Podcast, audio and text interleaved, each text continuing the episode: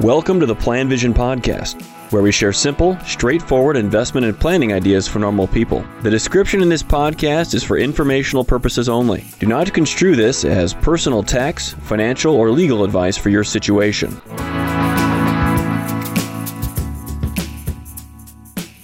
Hey there, it's Mark with the PlanVision Podcast and I'm going to discuss artificial intelligence in the financial services industry, artificial intelligence, which we call AI now, you hear more about this all the time. And just recently, we began experimenting with it here and how we try to communicate with our clients. We started to try it for transcription services, and it actually started to show up in the last week or so on the Loom videos that I do for my clients, a little transcription that just pops in at the bottom of the video doesn't do it on all of them, but on many of them, I didn't know about it. I, I don't pay attention to their little notices about their product enhancements. I don't like it though, in this case, because it doesn't say things how I would say them. It has me being a little bit more social than I really am. Just kind of sounded not like me.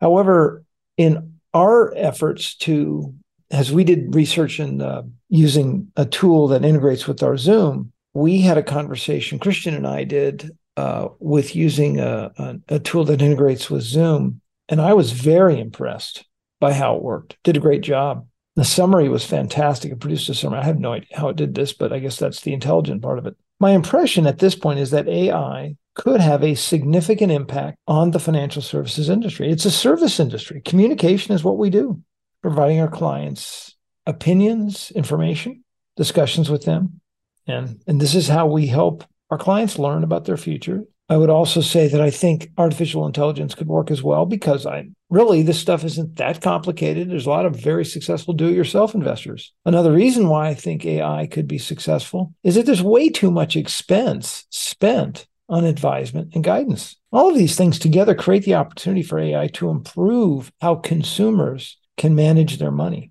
Now, I did hear recently in a blog and a podcast from an uh, advisory firm. Now, they clearly have a stake in this, that AI simply wasn't going to have a big impact on the financial services industry. There are too many uncertainties in people's lives and too many what we would call it depends situations for AI to be able to handle. However, I'm not convinced of this at all. I don't know how this technology is going to, going to unfold. Just started right now. And I'm not convinced that AI couldn't handle much of the communication, even in more complex type of financial planning questions. For example, a question that we deal with clients on a regular basis, just one example, is whether or not they should take a lump sum from a retirement oriented account or a pension. Very common. And this is a classic well, it depends question.